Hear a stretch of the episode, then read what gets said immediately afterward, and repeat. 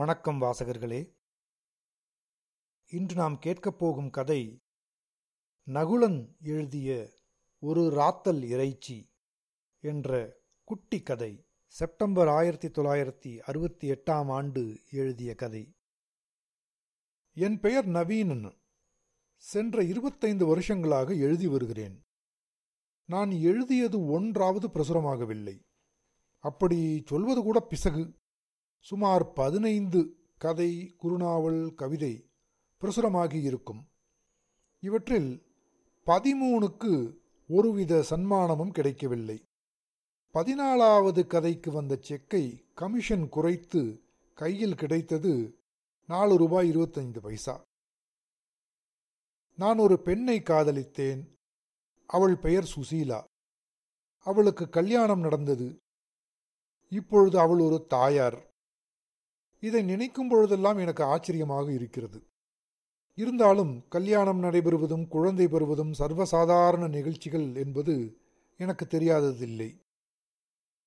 நான் வேலை செய்து வரும் பேங்கில் எல்லோருக்கும் உத்தியோக உயர்வு எனக்கு முன்னரே ஏற்பட்டது. எனக்கு ஒரு வருஷத்திற்கு முன்புதான் உயர்வு கிடைத்தது. அப்பொழுது விலைவாசியும் உயர்ந்தது. என் உடன் பிறந்தவர்கள் அயலூரில் இருக்கிறார்கள். மூன்று வருஷங்களுக்கு முன் என் பெற்றோர்களும் ஒருவர் பின் ஒருவராக இறந்தனர்.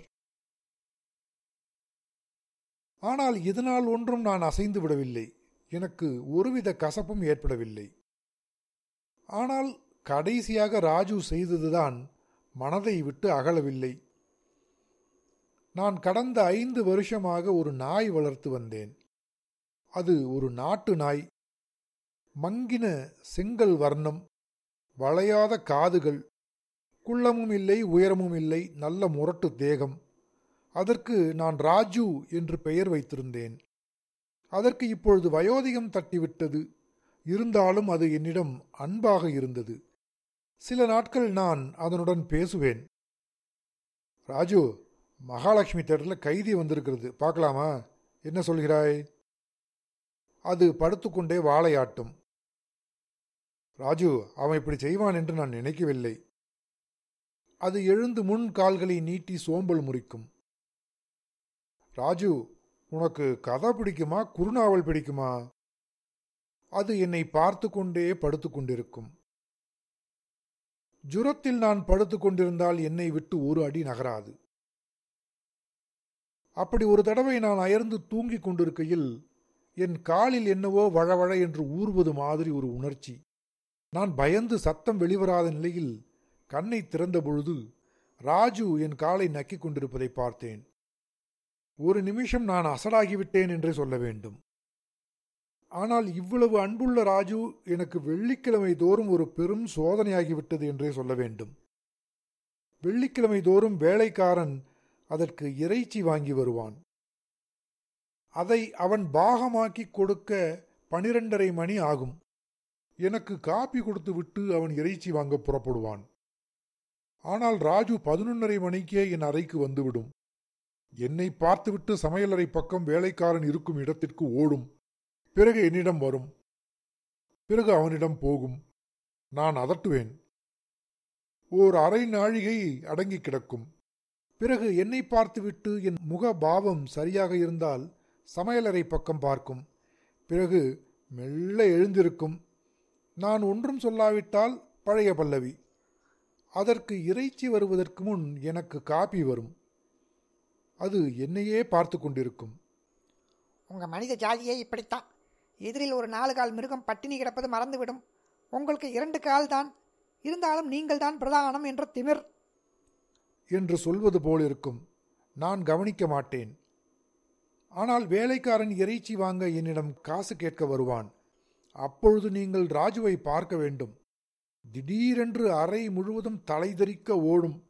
என் இரண்டு கால்களின் நடுவில் நுழைந்து என் கால்களை உரசிக்கொண்டு என் காலை நக்கிக் கொடுக்கும்.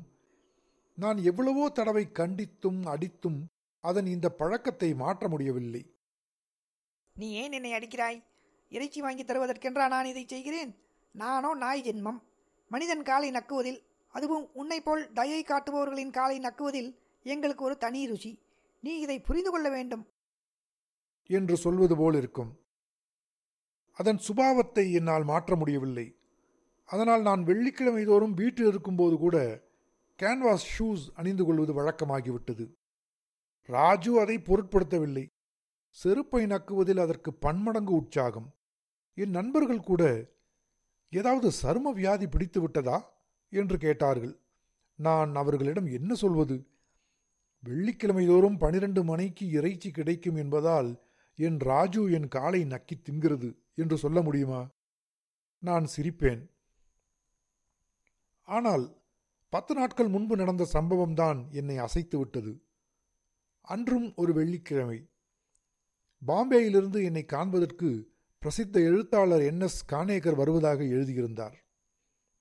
இத்தனைக்கும் அவர் என்னை ஸ்டேஷனுக்கு வரக்கூட எழுதவில்லை. நான் போகவும் இல்லை. அவராகத்தான் வீடு தேடி வந்தார். நான் அவருக்கு ஹோட்டலில் அறை எடுத்துக் கொடுக்கவில்லை. அவருடன் சேர்ந்து போட்டோ எடுத்துக்கொள்ளவில்லை ஏன்? முதல் நாள் அவர் நண்பர் ஒருவர் வீட்டில் சாப்பிட்டார் என்பதால் அடுத்த நாள் என் வீட்டில் வலுக்கட்டாயமாக சாப்பிடவும் செய்யவில்லை. ஆனாலும் அவர் என்னை பார்க்க வந்திருந்தார். வெகு காலமாக எங்கள் இருவருக்கும் இலக்கியம் மூலம் ஒரு பிணைப்பு. ஒரு சமயம் என்னிடம் என்னை விட நீ நன்றாக எழுதுகிறாய். என்று சொல்லியிருக்கிறார். எனக்கு அவர் என்னை உற்சாகப்படுத்த அப்படி சொல்கிறார் என்பது தெரியும். இல்லாவிட்டாலும் எங்கள் இருவரிடையும் நீ பெரியவன் நான் சின்னவன் என்ற சின்னத்தனமான பாவம் ஒன்றுமே இருந்ததில்லை.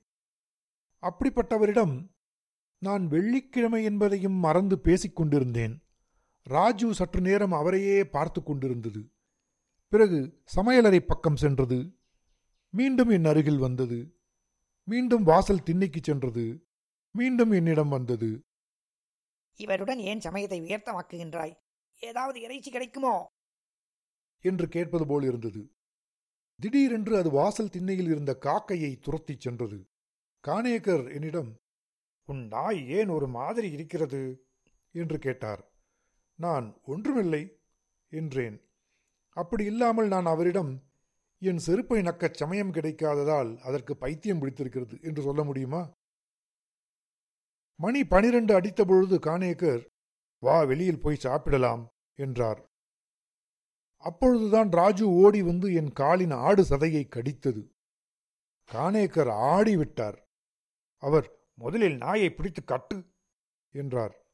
ஆனால் ராஜு நான் அதட்டினவுடன் அடங்கிவிட்டது. வேலைக்காரன் அதை கட்டினான். காணேக்கர் ஸ்டேஷனில் ஊருக்கு திரும்பும் முன் என்னுடன் டாக்டரிடம் வந்தார். டாக்டர் பயப்படுவதற்கு ஒன்றுமில்லை என்றார். காணேக்கர் ரயிலில் ஏறினதும் நான் ராஜு என்னை கடித்ததும் அதன் பரபரப்பின் காரணத்தை சொல்லியிருந்தேன். சிரித்துக்கொண்டே நாய்க்கு ஒரு ராத்தல் இறைச்சி என்றால் இவ்வளவு சபலமா? என்று கேட்டது ஞாபகத்திற்கு வருகிறது. பத்து நாட்களுக்குப் பிறகு என் வேலைக்காரன் ராஜுவை கார்ப்பரேஷன் நாய் பிடிக்கிறவனிடம் சேர்த்த பொழுது எனக்கு சற்று வருத்தமாகத்தான் இருந்தது. ஏனென்றால் அது செய்தது அவ்வளவு பெரிய குற்றமாக எனக்கு படவில்லை. ஆனால் நான் வேலைக்காரனை தடுக்கவில்லை. ஏனென்றால் அது கடித்ததை விட அது வாரம் தவறாமல் என் காலை நக்கினதுதான் எனக்கு சகிக்க முடியவில்லை.